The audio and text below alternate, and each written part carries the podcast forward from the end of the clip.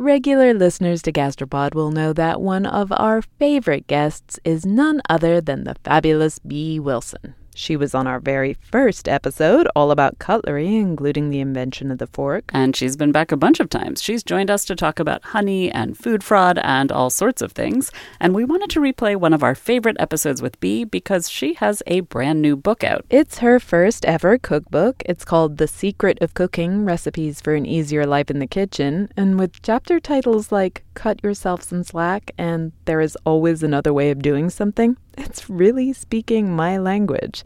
It's just filled with lots of brilliant tips for making everything more delicious with less work and less stress. And it's out right now. So check out her cookbook and enjoy this encore. So I'm just sitting with Alice at her high chair. She's been having solid food for about three weeks now, I think. And I'm just trying a bit of Weetabix and um, pear puree with her. I don't really know why I chose pear. I think it's just because it sort of seemed quite innocuous and it's quite sweet, so they generally like it. Um, yeah, they do. Welcome to Gastropod, the podcast where we look at food through the lens of science and history. I'm Cynthia Graber. And I'm Nicola Twilley. And that was my friend Claire and her baby Alice. Alice has just started learning how to eat. And that brings us to the mystery we want to explore in today's episode. How do we learn to eat? How do we learn what is actually food out of all the weird and wonderful things we can put in our mouths? How do we learn what flavors we like? How do parents manage to get kids to try all these strange new substances? And is there any way that we as adults can change our likes and dislikes? This episode is supported in part by the Burroughs Wellcome Fund for our coverage of biomedical research and by the Alfred P. Sloan Foundation for the Public Understanding of Science, Technology, and Economics. Gastropod is part of the Vox Media Podcast Network in partnership with Eater. Hi, I'm Johanna Ferreira, content director of Pop Sugar Juntos. Juntos is all about celebrating Latinx culture, pride, our many intersectional identities, and joy. Thanks to support from Prime, there's so much to get into over at Juntos this month. From conversations with the Latinx minds behind our favorite new movies and resurrected TV shows, to thoughtful celebrity commentary and exclusive interviews with some of the biggest Latin music artists today. And it doesn't stop there. Get more of the music, movies, and shopping you love on Prime. Whatever you're into, it's on Prime. Visit amazon.com slash prime to get more of whatever you're into from streaming to shopping. And get all of our latest coverage at popsugar.com slash juntos. Con amor, Johanna. Apple Card is the perfect cashback rewards credit card. You earn up to 3% daily cash on every purchase every day. That's 3% on your favorite purchases at Apple, 2% on all other Apple Card with Apple Pay purchases, and 1% on anything you buy with your titanium Apple Card or virtual card number. Visit apple.co slash card calculator to see how much you can earn. Apple Card issued by Goldman Sachs Bank USA, Salt Lake City branch, subject to credit approval. Terms apply. So I used to avoid eating cheese, any kind of cheese actually, at all costs. I hated tomatoes as a kid. As a kid, I hated mushrooms of all types. I remember at one point writing an essay about how I hated onions and I, I couldn't stand mushrooms, which seems totally weird now because I, I at some point just stopped being a picky eater and those are totally normal foods now. Peanut butter, on the other hand, is and forever will be gross. Do you like trying new food?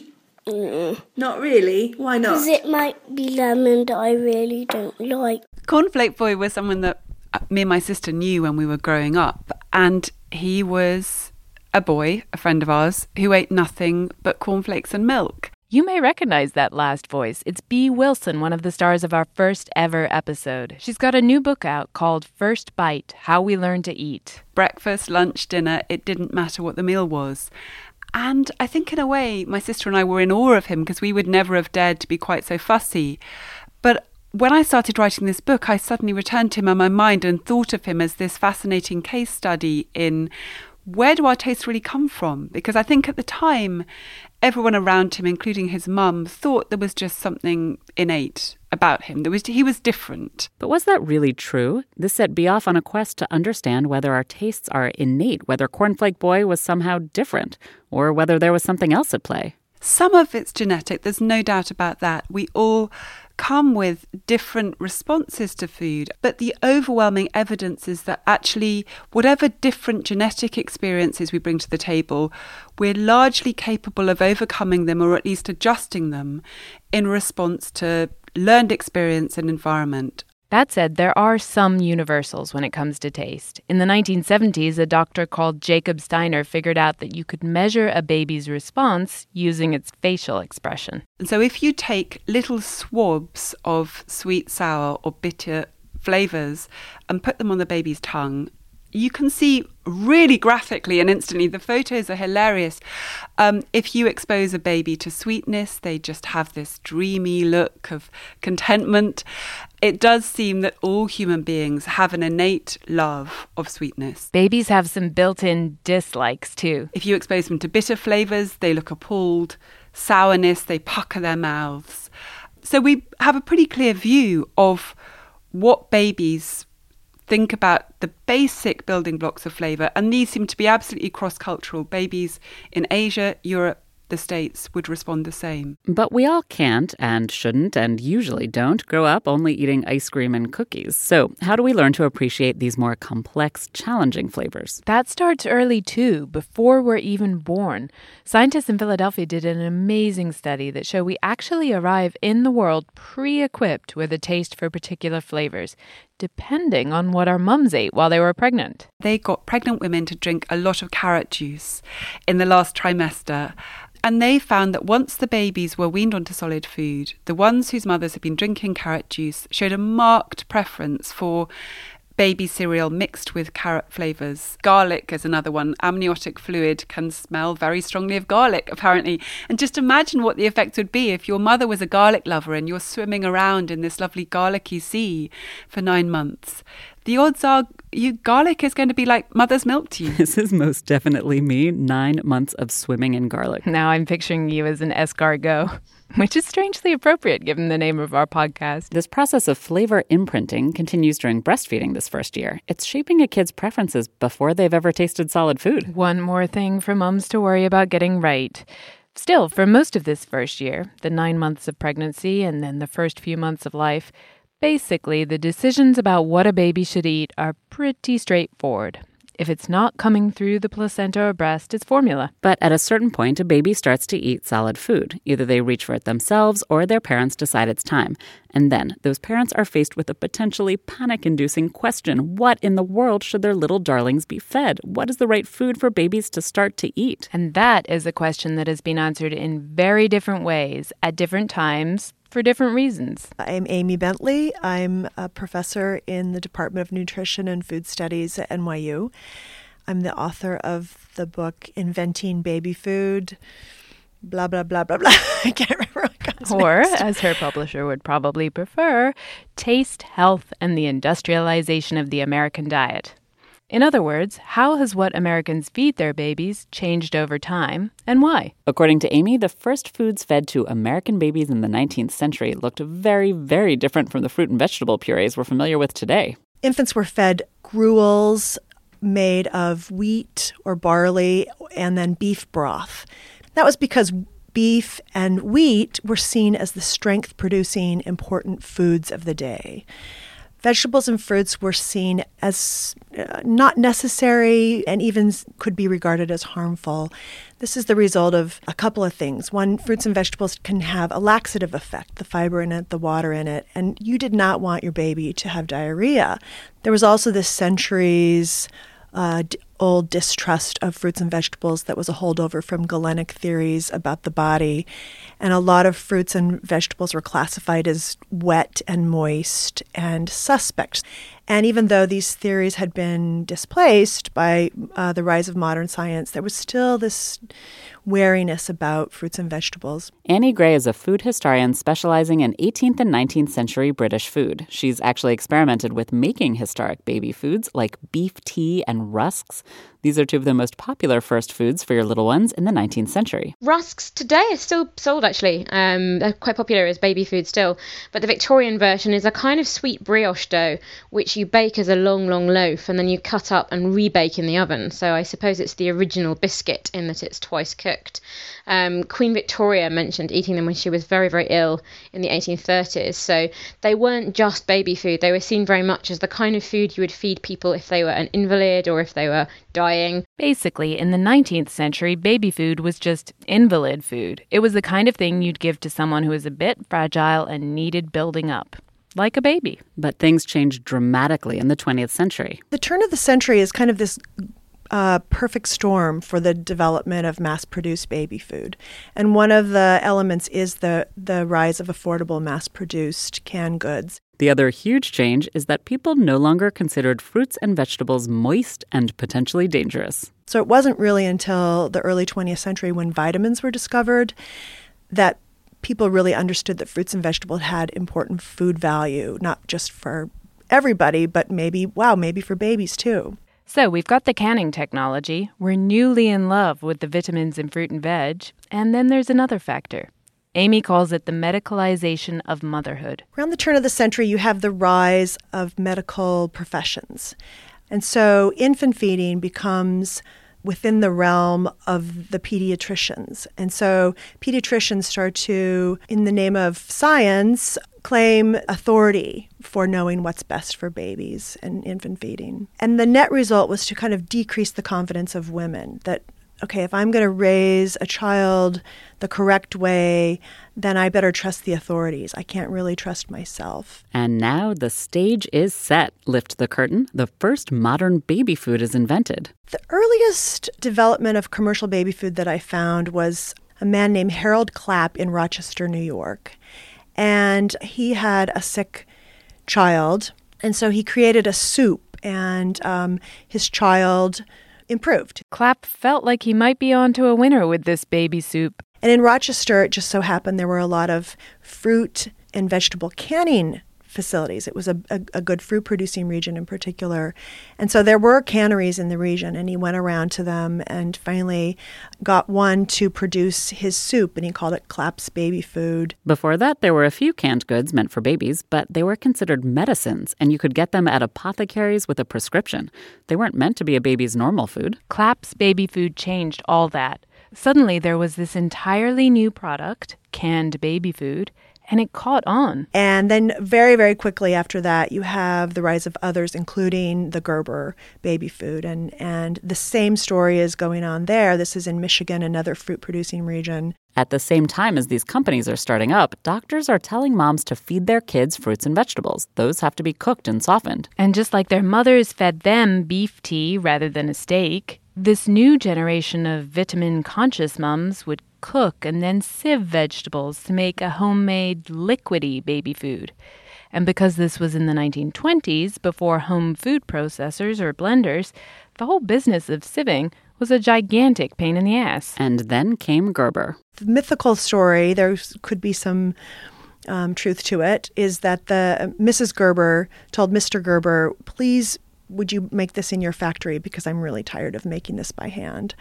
And so they quickly started in making producing baby food in 1928, 1929, and within a handful of years it was the only product that they were producing. It was very popular. It was really the right product to come along at the right time. It was seen as modern, it was seen as sterile, clean, better than you could make at home.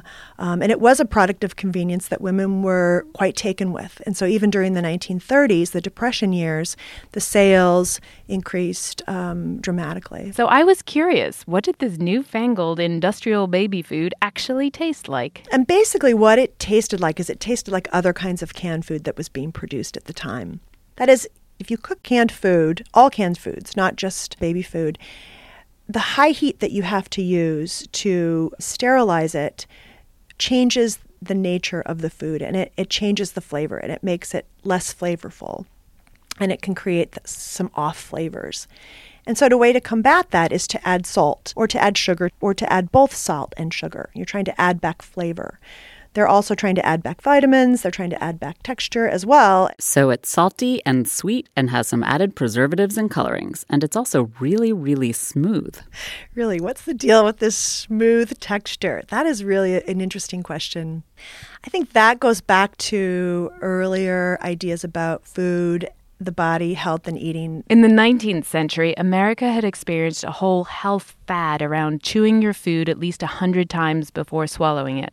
The trend was called Fletcherism, after its inventor, Horace Fletcher, and it was the celebrity diet of its day. The Rockefellers all did it.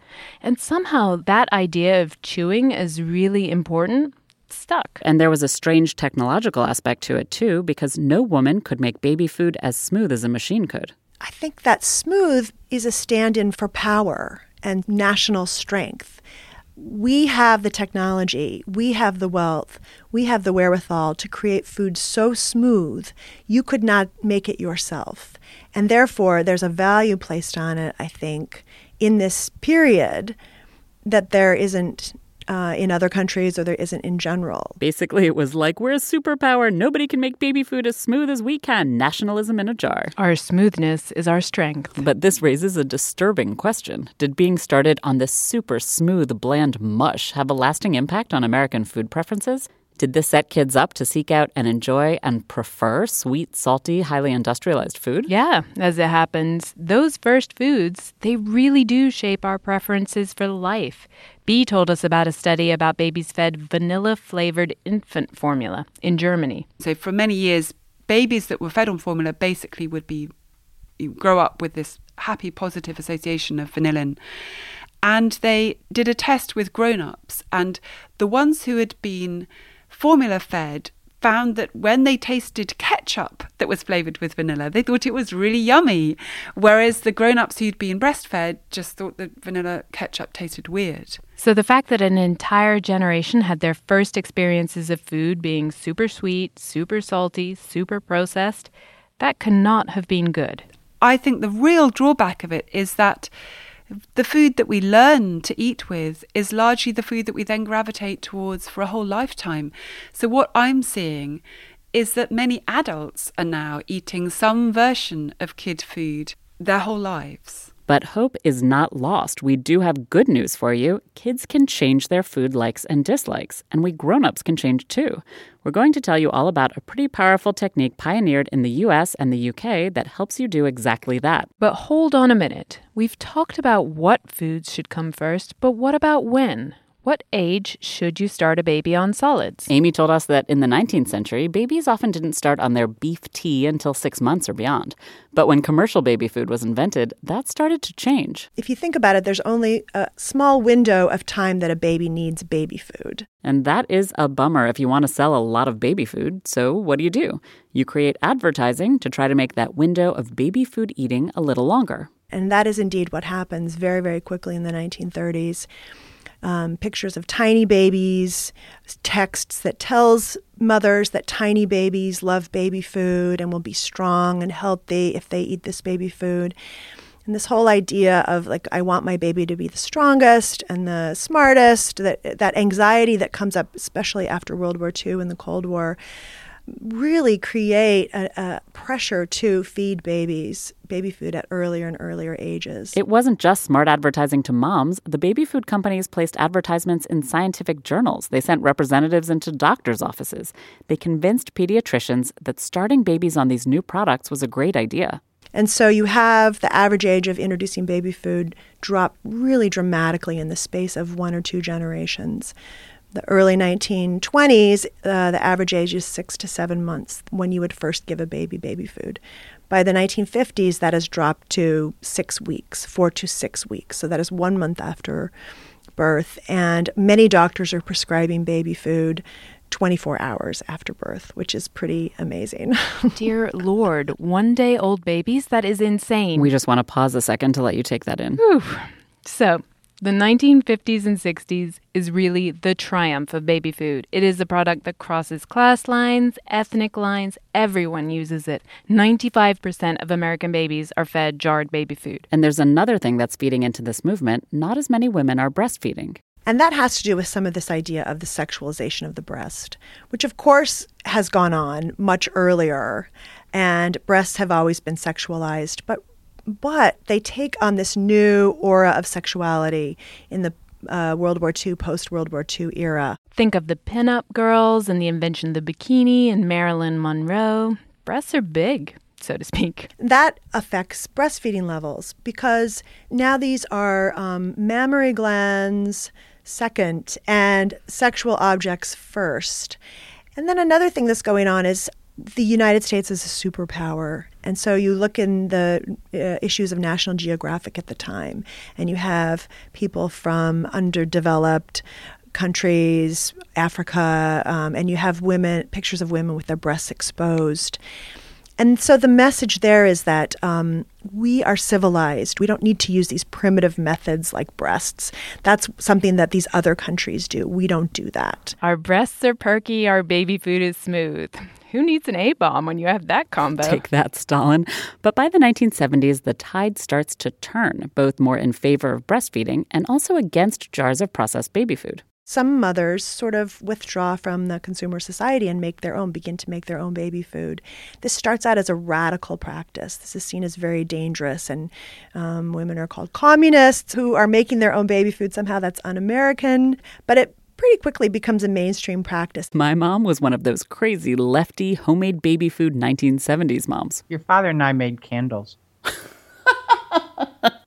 you made macrame. Yes. He did macrame. We made candles.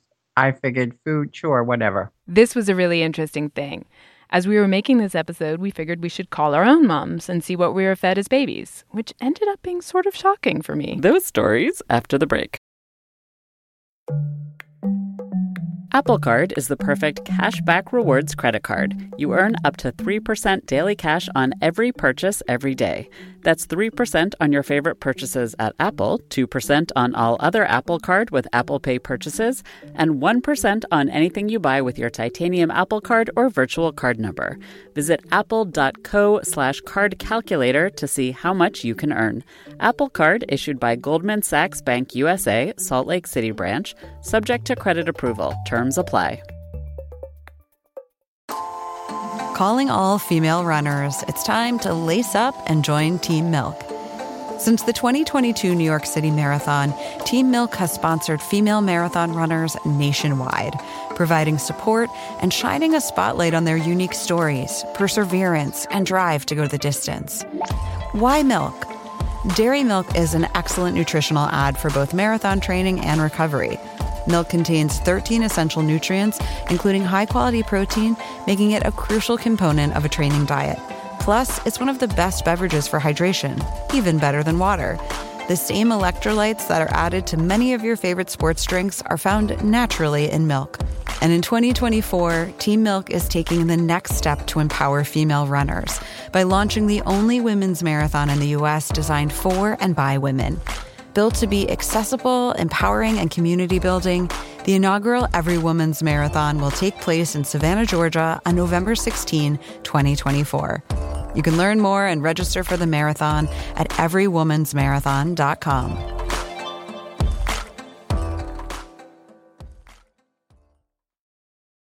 I like bagels. And what do you hope we have for dinner tonight? Um, noodles and broccoli and cauliflower and um cheese, and that's it. What's your favourite vegetable? I like carrots and all sorts of things. What is your name? Axel. How old are you? Tree. What do you like to eat? Noodles. And? Broccoli. And? That's all. You don't like to eat cake? Yeah. Blueberries. Yeah. Do you like grapes? Grapes. Yeah.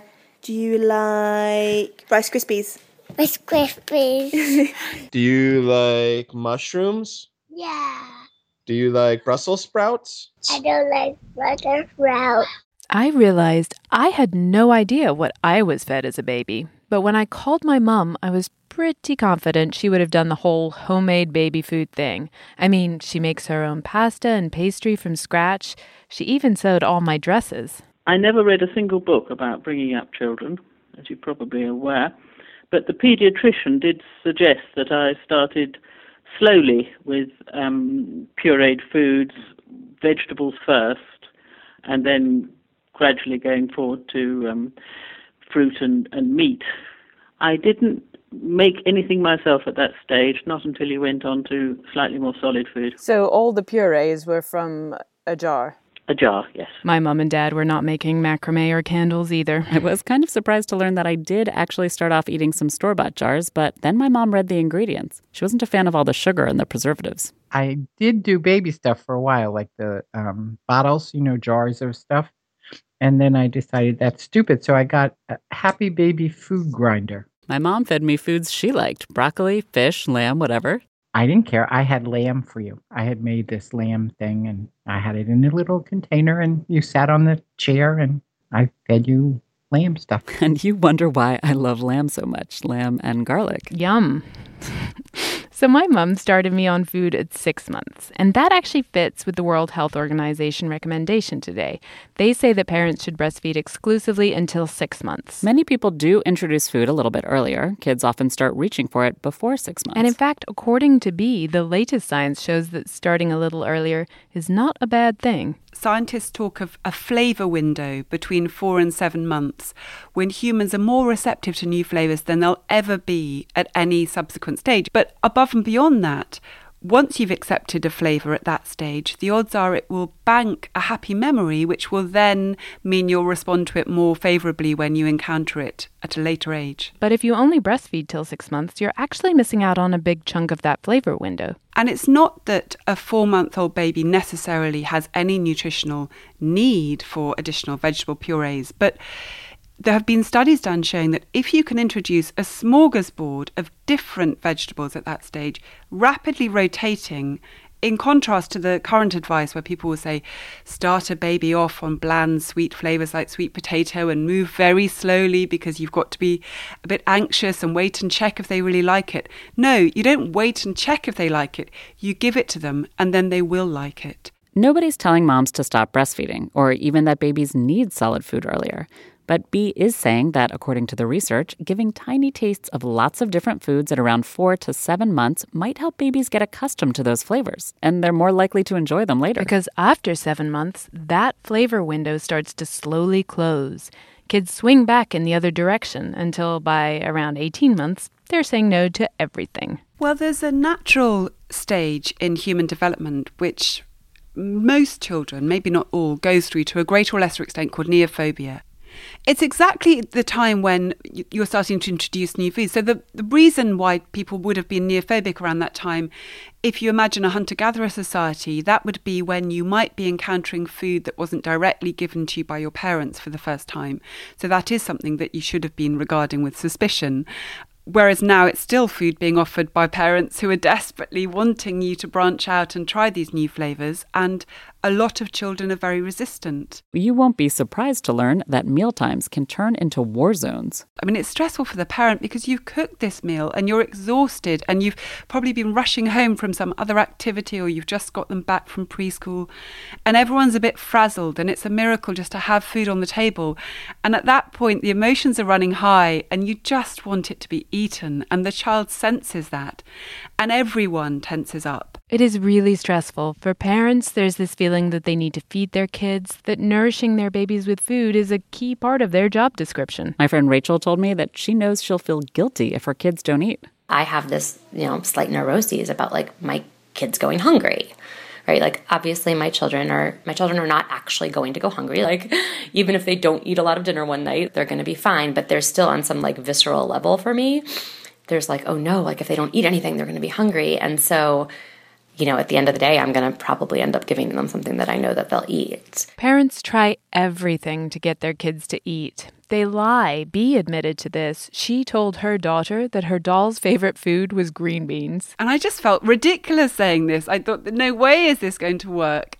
And after she'd seen him supposedly eating, in inverted commas, the green beans, a couple of times she was begging for them. And I was just amazed. I thought, really? That trick works? Apparently so. Hiding vegetables in something else is another popular technique. There's even cookbooks that give ideas for how to do this. And while Bee appreciates the logic, she's not sure it's such a great idea. When we give a kid a cake that has hidden zucchini or beets in it, she says mostly what we're doing is reinforcing their love of cake. But honestly, a little zucchini subterfuge does not make you a bad parent. So, let's see, what else do parents do to get their kids to try new foods? There are lies, there's vegetable smuggling, and of course, there's bribery. Eat a bite of your broccoli and then you can have some ice cream. And bribery does work. There's a recent study by three guys an economist, a psychologist, and a health researcher. They gave elementary school kids who took a serving of fruit or veg a token to buy books or toys. And it worked. The kids ate more produce, and they carried on eating more fruit and vegetables even after the study was over and the tokens were no longer being given out. But note one important thing the researchers did not bribe the children with dessert. Bribery isn't a good idea if it's a sweet, because in psychology, this is the overjustification effect. If you say, eat some broccoli and you can have a chocolate, well, it makes you like the broccoli less and the chocolate more. Bee pointed out another study showing that rewards do work, done by a British scientist called Lucy Cooke. She uses stickers. She says if you can use a non food reward, this is a great idea because the child who has dared to put something new and adventurous and unfamiliar and suspicious in their mouths genuinely does feel proud of themselves. So, bribery and lies are better than smuggling, it turns out, at least when it comes to feeding kids. But all of this persuading kids to eat things they don't want to eat, it's kind of a nightmare. And then I don't know, maybe it's not really necessary. Some of us have this idea that when it comes down to it, kids actually do innately know what's best for their bodies. Like they may hate something, so fine, maybe it's not crucial. Or, you know, eventually they'll eat the right mixture of foods to get what they need. This idea that kids know what is best for their own bodies, it's actually a pretty recent concept. Bee traces it back to Dr. Spock, who wrote the book on childcare in the mid 20th century. And in the book, he describes an experiment done in the 1920s by a woman named Clara Davis. She was a pediatrician in Chicago. It would never be allowed today, it would be completely unethical. She took a series of children. Some of them were orphans, and some of them had single mothers who consented for them to be taken into this experimental orphanage in a hospital. Um, none of them had tasted any solid food at the point that she um, took them under her care. And each day at mealtime, instead of being offered food by a parent and pushed to eat this or that, they were free to select from a range of different natural whole foods. It might be milk, yogurt, raw beef, carrots, salt, oranges, and from these foods, they could just reach and take whatever they wanted. No judgment was cast. And what she found was that under these circumstances, the children were in each in their individual idiosyncratic way able to form a perfectly healthy diet for themselves. When they arrived, some of them were in a pretty poor state of health. One of them had rickets, a lot of them had colds. They cured themselves of these conditions. So the way her experiment often gets read is well, children will be just fine if we leave them to select their diet for themselves. So that seems to prove it, right? Left to their own devices, kids will naturally feed themselves the right foods to be healthy. Not so fast. The real story coming up after the break. Hey, it's Ryan Reynolds, and I'm here with Keith, co star of my upcoming film, If, only in theaters, May 17th. Do you want to tell people the big news? All right, I'll do it. Sign up now and you'll get unlimited for $15 a month in six months of Paramount Plus Essential Plan on us. Mintmobile.com slash switch. Upfront payment of $45 equivalent to $15 per month. Unlimited over 40 gigabytes per month. Face lower speeds. Videos at 480p. Active Mint customers by 531.24 get six months of Paramount Plus Essential Plan. Auto renews after six months. Offer ends May 31st, 2024. Separate Paramount Plus registration required. Terms and conditions apply if rated PG. Mom deserves the best, and there's no better place to shop for Mother's Day than Whole Foods Market. They're your destination for unbeatable savings, from premium gifts to show-stopping flowers and irresistible desserts. Start by saving 33% with Prime on all body care and candles. Then get a 15-stem bunch of tulips for just $9.99 each with Prime. Round out Mom's menu with festive rosé, irresistible berry chantilly cake, and more special treats. Come celebrate Mother's Day at Whole Foods Market. So, that science experiment that seemed to show that kids will naturally figure out the right foods to eat turns out it was all completely rigged. As Clara Davis was the first to point out, there was a trick to the way the experiment was set up. No child in real life, certainly in modern life, actually learns to eat like that. Dr. Spock didn't explain that part of the experiment. Clara didn't have any processed foods, none of the super sweet treats that kids naturally love. So parents were left with this totally mistaken idea that kids would figure out how to feed themselves. Clara designed the experiment to take place in a very controlled food environment. And environment matters when it comes to food choice. Everything from what your siblings eat or don't eat to TV advertising affects what kids choose. They're not just listening to their bodies. Or at least they stop listening to their bodies around the age of three. We've known this since the 1930s, even before Dr. Spock. It came out of research done by a German psychologist named Karl Duncker. He fled Nazi Germany and ended up doing research at a preschool in Camden Town in London. So he found this amazing thing that um, with very young children at the nursery, for those younger than 27 months, there was this wonderful, what he called social indifference, where it didn't matter what others were doing around them. They just had this natural relish and appetite where they ate the foods that appealed to them and in the quantities that they wanted, and then they would stop. Whereas over the age of three, suddenly the influence of others would kick in. And this has been replicated in recent times in cultures as different as China and the United States. Once the age of social indifference was over, which is a term I love, by the way, I sometimes feel like I never outgrew that. Anyway, once these Camden Town kids reached the age of three, Karl was able to see just how much their food choices influenced each other. And he allowed them to select food in the company of children who were a little bit older than they were. And he found, just to a remarkable extent, the older child would choose first, and then the younger child would just almost always choose identically to what the first child had picked. It's so funny. According to my mom, this is exactly what happened to me. I think you developed dislikes when you went to school in England, so at the age of about six or seven, and you had quite a lot of little friends, possibly with older siblings, who definitely knew what they liked and disliked. Uh, that's what I put it down to, anyway. I ate everything as a kid, and then I went to school, and suddenly there were a whole load of foods I didn't like lemon curd, ketchup, even fish. And Bee's not just talking about influence at school. Our siblings can also have a huge impact on what we're willing to eat. My aunt told me this funny story. She says my dad hated peanut butter. So when they were getting along, she also hated peanut butter. But when they were fighting, she just loved it. And beyond even the people around you, there's the entire food environment. One study last year showed that the more fast food commercials a kid sees, the more fast food they eat. And advertising food to children is a multi bajillion dollar business. So we have a problem here. Kids are innately in love with sugar. They have good evolutionary reasons for saying no to trying new foods. They're being influenced by their friends and siblings. They're being influenced by junk food advertising on TV. And then you have parents trying desperately to get their kids to eat vegetables. And all too often, they're failing.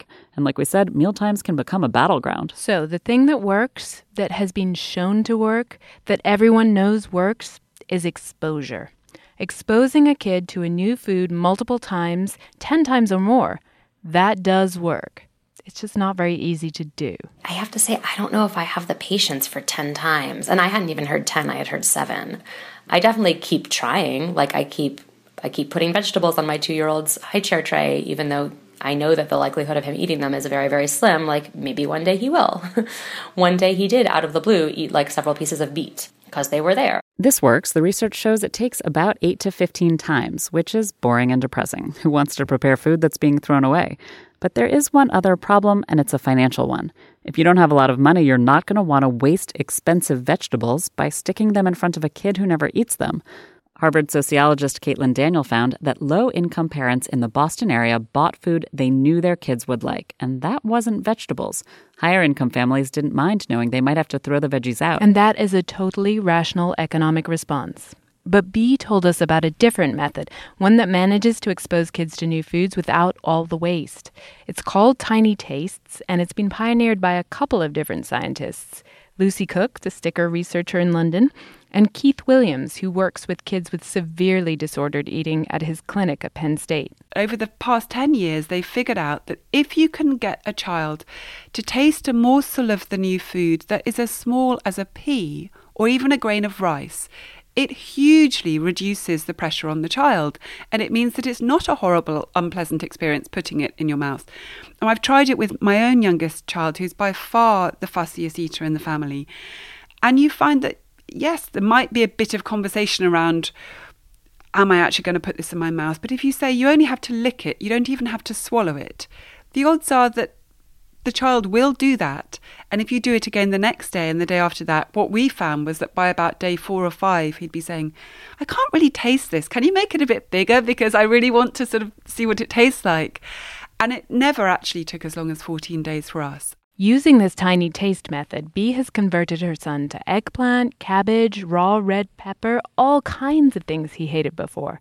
And this is not just anecdotal. Lucy Cooke has co authored papers showing it works on children in Portugal, Greece, the UK, pretty much without fail. Bee talked us through how it works in practice. The kids can choose which food they want to work on. That helps them feel a little more in control. And then at some point during the day, not during mealtime because that's already stressful, at some point you take a couple of minutes and they put a pea sized bit in their mouth once a day, every day for up to two weeks. It's magical. It really does work. It's such a pragmatic, simple thing. It sounds too simple to be true. And yet it's just a little technique which the best thing about it has been every other feeding technique I've tried, it feels as if it's us and them. You feel as if you're coercing your child into something. Whereas this feels like a collaboration. My son, my youngest one, will now talk about, well, I don't like this, but maybe if I did tiny tastes on that, I could teach myself. You know, there are still plenty of things he's working on. He's not so keen on eggs unless it's an omelette and he can't see any separate white and yolk. But sometimes we'll say, well, maybe we should do tiny tastes for eggs one day. And it hasn't quite yet come, but just planting the thought in a person's head that they have this mechanism that means throughout life, if you ever wanted to expand your palate, you could do so and you're the one in charge. That's a really powerful thing. There's another newer method she's also excited about, and this one happens at meal times. So for some parents, it's easier to squeeze in. It's called Plate A, Plate B, and how it works is you put tiny pieces of three or four foods that your kid hates on Plate A, and then a normal sized portion of foods that they like on Plate B. For the whole of the meal, the child just takes one bite from plate A, one bite from plate B, one bite from plate A, one bite from plate B. This way, they're guaranteed a nice taste after the nasty taste, and they feel in control. So let's say that plate A has got a tiny bit of Brussels sprout, a tiny bit of red pepper, and a tiny bit of sweet corn. They might be really scared of the Brussels sprout, but they'd never actually have to choose that. But the mere act of choosing one of the plate A foods makes them like it more. This has been pioneered in clinics by Keith Williams, treating children who are, have these profound difficulties. He's worked with toddlers who were down to, one of whom was down to, I think, just hot dogs and grilled cheese sandwiches, and were not getting enough nutrition to be able to survive, to the point where these children will then be fed by tube, which is horrible. And through quite short term interventions, he was able to build their repertoire up to the point that they were eating more than 50 different foods. And that's life changing. So there you go. This is how to expand your child's palate the pain free way once they get to that stage where they're saying no to everything. But what about feeding younger kids and this idea that we've been trained by all those Gerber jars to like salty, sugary mush? What about that? Is the takeaway that baby food is bad? First of all, baby food has changed dramatically since those early days. In the 1970s and 80s, the companies fought back against radical home cooks like my mom, but they did take out a lot of the sugar and the preservatives. And now today, there's plenty of baby food with kale and quinoa and salmon. Baby food is reflecting what we're eating now. But today there's a new backlash. Because after all, baby food is kind of an invented category, and maybe we don't need it. The latest trend is something called baby led weaning, where you just cut up some solid food and let the kid feed itself. Amy says that can work really well for most kids, but she does still see the value of mush as a bridge from liquid to solid. I remember with my son, I think before he was, he I gave him solid food. I wanted to see what would happen if I gave him a Cheerio. So I put a, he was like five months old. I gave him a Cheerio. I just put it on his tongue. And the reaction was so interesting. He was like, What is this thing in my mouth? It's not food, it's um, something else. He like couldn't he couldn't process it. I could see like he couldn't process it as a food. He just wasn't ready. So the idea of a, a semi-solid substance like baby food makes sense to me. But there, you know, definitely there are those who are saying we don't even need this as a category. And maybe we don't. But baby food does have its uses. First of all, if the family is eating a normal American diet, the baby might actually be better off eating from those jars. Because baby food jars are full of a wide variety of fruits and vegetables that many American families aren't buying for themselves beets and mango and kale and squash. And if you take babies off commercial baby food earlier, if you're not a family that's very vigilant and eats a wide variety of fruits and vegetables, then the, the scope the landscape of vegetables and fruits a baby eats is going to narrow dramatically. And indeed, that's what the studies are showing. And so um, by nine months of age, the number one vegetable is french fries. I don't even think I can comment on that. In baby food's favor, there's also the convenience factor. Many families have two working parents. Like my friends Penny and Mark. As you could probably guess, as a very busy working mum, my children did indeed uh, both have bought baby food.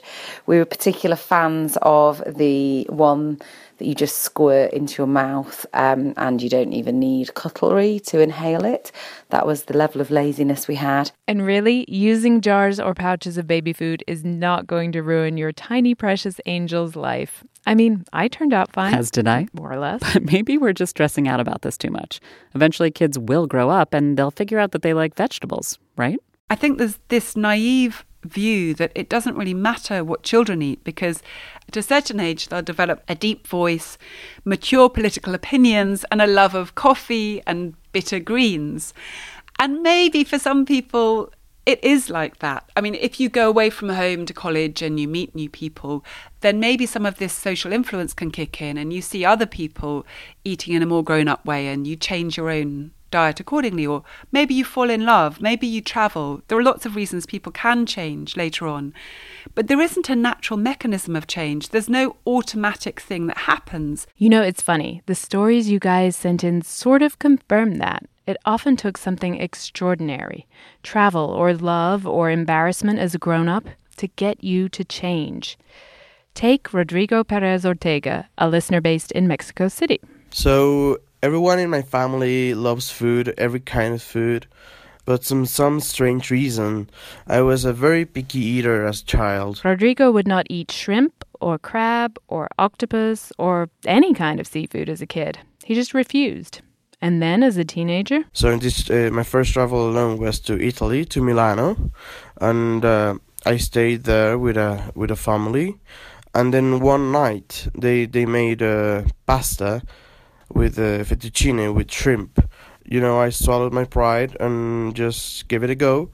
And I tried it and it, it was yummy. I had this travel experience too. I hated raw tomatoes as a kid, but I was living with a family in Switzerland when I was 15 and I ate an entire raw tomato just to be polite.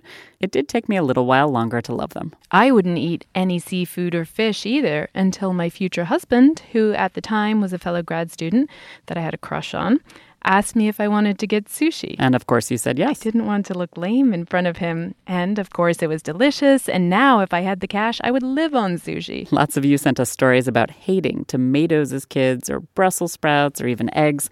And you managed to change when you got older. Frequently, you finally had the chance to try much tastier versions. I mean, boiled Brussels sprouts are gross. For those of you who haven't realized, roasting them is the game changer. But it's nice to know that change is possible at any age without travel or romance needing to be involved. That's a really important message for fussy kids, yeah, but also for their parents. I mean, if you look at the standard American diet, which is being adopted all over the world, this is actually important. The USDA has a crazy statistic only one in five of us even eats a single vegetable a day. It may be because we don't think we like them, but that's something we can change. Parents I've spoken to get really excited because I, we're often at our wits' end. I know I have been. You know, that tea time moment of the day isn't always the happiest. And just to know that there are t- techniques out there that could help, I think people get very excited about that. But on the question of their own tastes, you know, we adults are far more set in our ways than children are parents might be open to the idea of changing the way their child eats, but they're not open to the idea of changing the way they themselves eat. And I have this in our own family. My husband will not eat porridge or oatmeal. And I think it's one of the most delicious things in the world. The children and I have it for breakfast. And I keep saying to him, You, I could do tiny tastes on you. And he's like, I'm not putting that anywhere near my mouth. No, no, no. It's so common to believe that we just can't change our tastes. And while it may not make a big difference whether or not Bee's husband likes oatmeal, For some people, this is really important. There are adults with the eating habits of toddlers, and it's actually a serious problem. So try Tiny Tastes. That's what we should have done with you and cilantro, Cynthia. Hey, the research shows that it should work at any age. You know, even outside cilantro, I'm not a fan of absolutely every food. And to be honest, in general, I'm fine with that. But it's great to know that if I do want to change and learn to like something new, I can. Everyone is entitled to have certain things that they hate, just and certain passions that they love. I mean, that makes life interesting. It's when your passions hold you back from being able to eat a good, varied diet. And I think it's partly that many healthcare providers themselves aren't aware fully how malleable our tastes are. I think we all have this view of our tastes kind of following us around like a comforting shadow, and that there isn't much we can do until suddenly we might surprise ourselves. Thanks this episode to everyone who sent us emails and voice messages with all your likes and dislikes, and those of your kids as well. Even if we didn't use your story, we loved hearing from you. We'd also like to thank our guests this week. Bee Wilson is author of the book First Bite How We Learn to Eat. Amy Bentley is author of the book Inventing Baby Food Taste, Health, and the Industrialization of the American Diet. Both are well worth a read. And thanks also to food historian Annie Gray. You can find links to her work on our website at gastropod.com. Thanks to our moms who gamely answered our questions about our childhood and who, with our dads, fed us for all those years. And let us know if you tried tiny tastes on your own or with your kids and what happens. Finally, and one day we shouldn't leave this to the end, but hey, if you're still listening, there are a couple of things we'd love for you to do. One, go to gastropod.com and make a gift of any size to support the show. Two, tell your friends and followers to listen to us. And one more, actually. Three, leave us a review on iTunes to help us find new listeners. Till next time. Why do you run? Why does anyone? I always thought that runners loved running, and that's not the case. Most runners hate running, but they choose to do it. In the new docu-series Running Sucks, brought to you by Team Milk, Abby Ayers learns why women runners everywhere are driven to go the distance. It really is about taking my power back and proving myself wrong. Team Milk is about fueling women's performance and helping them along their marathon journeys. You can sign up now for the inaugural Every Woman's Marathon taking place in Savannah, Georgia on November 16th, 2024. Learn more and register at everywomansmarathon.com.